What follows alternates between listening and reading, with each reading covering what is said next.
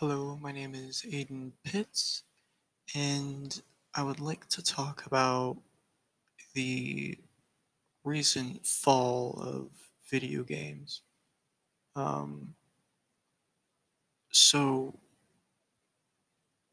video games from the start were a very unimportant business, kind of pushed to the side. It Wasn't a very profitable business either, very simple um, mainly due to the fact that technology was nowhere near advanced as today. Over the years, obviously, video games became more popular, way more developed, way more profitable, having right now hundreds of companies making video games, and with a massive, massive customer base all over the world. And as things progressed through the through the years, games became more complex, bigger in size, being hundreds of gigs, and way more detailed, along with way more money put behind them to make them, uh, as well as needing more servers. Uh, there's a lot more online video games now that, than there ever used to be before. So it takes there's a lot of maintenance and a lot of staff to make and run. However, there's been a recent decline in video games over the past few years. The, the main points being game quality, in game purchases, and companies straight up ignoring their customers. So let's let's talk about these game quality. Game quality is in my way defined as the way that the customer perceives it, game quality well game quality is perceived by the customer as the enjoyment of the game and or how well the game meets the customer's expectations know, those expectations may be totally independent to a specific customer, but more than likely are made by the customer because of what the game advertised in the trailers or what the devs had promised the game would have or be like. Um, and so over the past few years, we've had some some really good ones. Of course, we had uh, Red Dead Redemption Two, which had a very just insane sellout over its first few weeks. Um, great quality game. Literally don't remember any complaints from that anywhere on social media. Um, Modern Warfare a more recent one. The quality of the game was good. There were some things that were very unbalanced, but the quality overall, you know, the expectations and what the game is and what the game was advertised as was fantastic.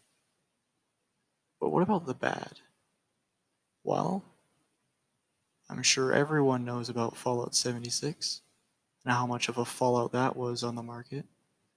We were promised to have five times the detail and a map four times their previous game, which was Fallout 4. But what we got was a buggy mess that was in no way, shape, or form ready for for for uh, for. Um, there are a multitude of one or two lawsuits against Bethesda for selling a game that was not at all what they advertised and was unplayable. Um, there's multiple, or there's thousands of articles about this, as well as many people who have listed up to what was it? It was like 300 individual mistakes slash glitches within the game. it, it was absolutely abysmal. Uh, I remember a fun fact: uh, some retail stores were literally selling Fallout 76 for free because no one was buying them. They literally just strapped it to products uh, in that department, which I found very, very funny. Another one that not many people know about, though, was F- Battlefield 5. I'm going to be honest, I didn't even know about Battlefield 5 until it was getting close to Christmas and I was trying to figure out what in the world I wanted. And then I was like, wait, Battlefield 5 is a thing that's coming out soon? So, what's wrong with Battlefield 5? Well, we're not even going to talk about the release of the game yet. We won't even talk about that. Before it was released, of course, it had its little pre debut where it's advertised out to, you know, all the fanboys and at E3 and with the trailer and devs talking about the game. Like uh, many other big games are. The big issue that people had was the false portrayal of false depiction of the characters. Battlefield 5 is supposed to be a game revolving around World War II. I know, how original, right? The problem that many players had, or future customers, what would have been future customers, was that in the trailer there were a multitude of an abundance of women uh what was like rustic themed bionicle arms and a bionicle leg along with different races that would have never fought in World War II. Um, they had women on the front lines and just all over the place, which would which was never the case in World War II. What people were expecting was a realistic, a semi-realistic portrayal uh, depiction of World War II. But, you know, battlefield esque. And of course, you know, customers were not afraid of uh, showing their opinion towards the company. And a point that I will mention later on is the company straight up ignored them. They didn't care. Dice did not care whatsoever. Dice ended up saying that, you know, they wanted to make this the way that they wanted, essentially. When it, when it, when you when it comes down to the bare minimum, uh, bare bones, their response was literally just, "This is our game. We'll do what we want to." Even though there was great disconcern over Dice's decision uh, on the false depiction, false realistic depiction of World War II and the people that were in combat in World War II for the game. a quote from one of the devs where we made some decisions on launch timing and key features of the game that we felt would improve the quality of the experience. As a result of these decisions, we struggled to gain momentum and we did not meet our sales expectations for the quarter. Well, of course that you didn't. Your fan base and your future customers showed concern over you know things that they didn't like in the game things that they didn't want and they weren't expecting and you straight up tell them no this is our game i'm not sure what they expected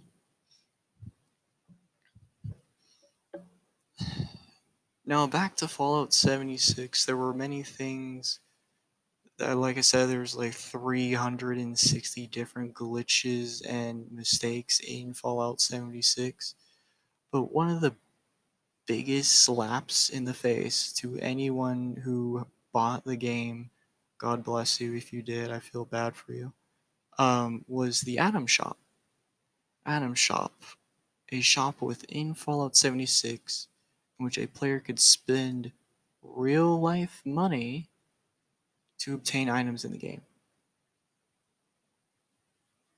And now we move on to my second major point to the decline of gaming, which is in game purchases, which is literally the exact same thing as in app purchases for mobile uh, devices.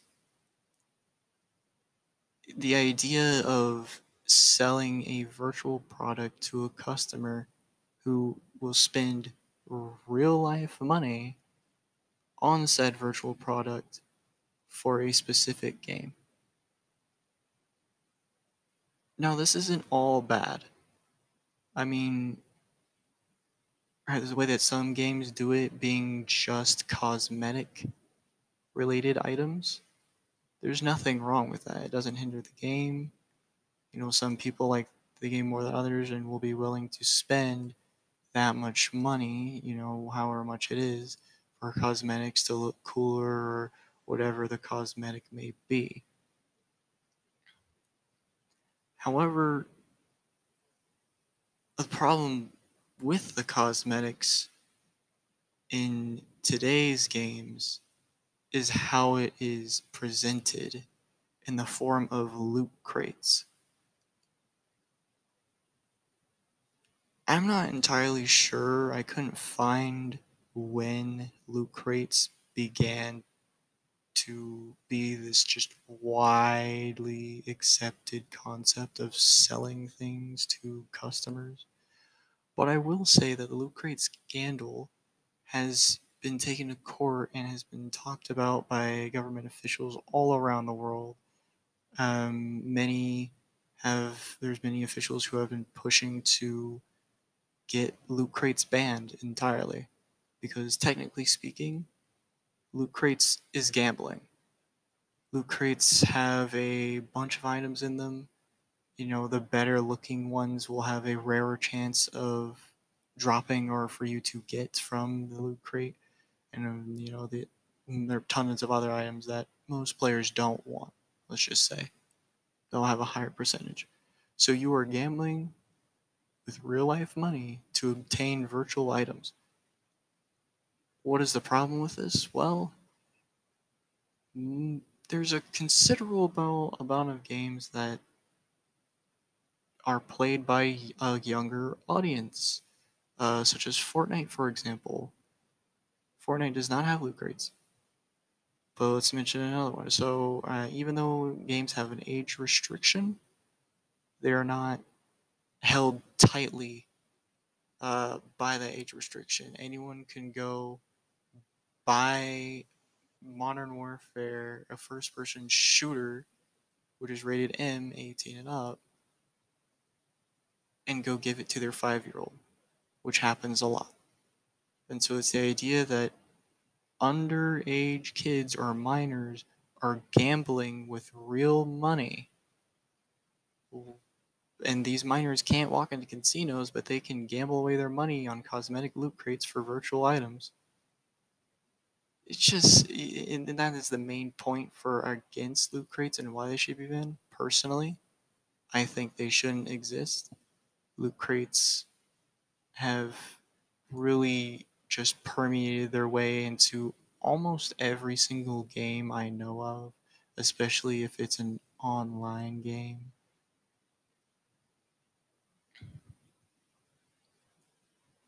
Uh, another thing that I would like to mention about in-game purchases is DLCs. I can't go too far into this because I could sit here talking for half an hour about how bad DLCs are. But um, DLCs are just a massive chunk of content that one can spend what is usually a mass a considerable amount of money I've seen like $60, $40, $35 just for a DLC. But the biggest problem with this is that many develop certain developers will end up putting what should have been just an update into a DLC. And so they'll put all of this good content for the game behind a paywall. And in some cases, you can't go any further in the game unless you buy the DLCs. Um, I like Destiny, for example. Most of those DLCs for Destiny should have been, as said by many players, should have been just an update, you know, a content update, but they're all put behind paywalls making so that if you want to go any further in the game, if you want to do anything else, you gotta pay more money. Even though you bought the game, you gotta pay more money just to unlock this massive chunk of content. Um, and then we go on to my last point of the tieration of gaming, which is ignoring your customers. I said in my first point about how Battlefield 5 completely ignored their fan base uh, on the on changing their depiction of soldiers on the battlefield to a more realistic one to what World War II would have been like. And of course, DICE completely neglected them, saying that fair representation is more important and it's our game, we'll do what we want which ended up failing them miserably and putting them way behind on sales. Another game that I'd like to talk about is Warframe. Warframe is a free game. A what is considered a AAA free game, 100% online, tons of content. How could this go wrong? Well, in the beginning, Warframe did listen to the community quite a lot and this was mainly when Warframe would could not make a steady income that would be able to run the company as well as the company's game Warframe. It fell apart once Warframe started to dip into the more how do I say it? Just more of an evil way of, of getting money out of their players they began to add more more TennoGen items, which is cosmetics that you have to pay money for, as well as you know increasing the amount of items that you can get from the market if you were to spend money on the game, which in hindsight isn't a bad thing because it is a free game. It is a AAA game as considered by many massive online platform. It, you know, uh, amazing. However, it becomes the, it really tips into a concerning idea when Warframe fails to provide what they had promised and to fix the things that they were working on. For example, uh, there was a project called Railjack that the Warframe devs were working on. And because they wanted to release this stuff early,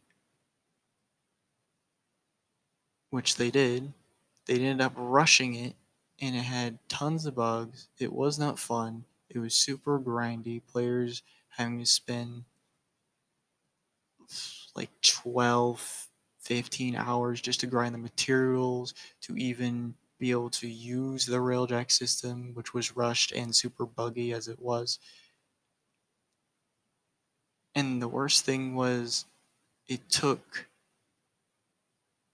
about half a year or half half almost a year to half a year to fix all the bugs and the grindiness of the railjack system which at that point, nobody cared because they forced something out, they failed to fix it and ignored it and started working on other projects instead of fixing what they had just released, making it completely useless. No one cared about it anymore.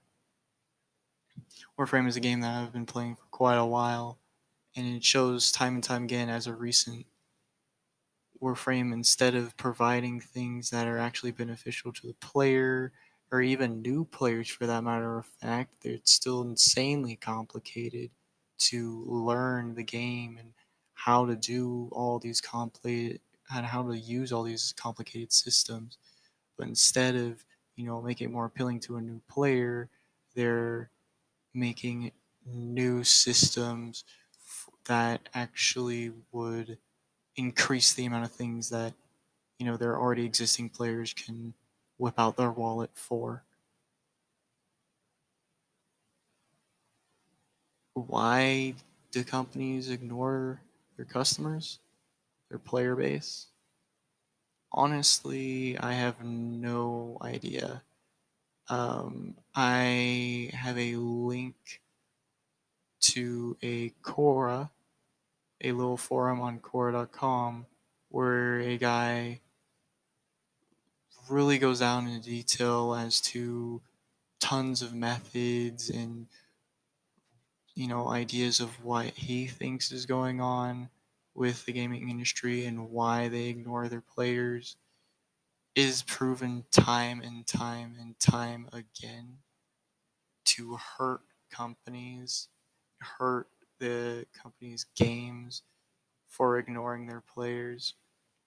It doesn't matter what platform it's based off of. It could be on mobile, it can be PC or console or I don't know, even the Nintendo Switch, it doesn't matter. As long as that game gets updates. Even not even that. I mean, there's single player games that have also been messed up quite a lot. Um, it is it's just it's always hurt the game. Sometimes the game is completely irrelevant and useless. You know, it, it, it doesn't thrive at all, doesn't make any actual profit for the gaming company even though it had just been released, such as Fallout 76. Didn't go anywhere at all.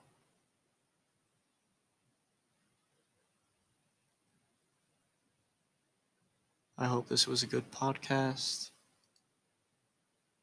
Have a good day.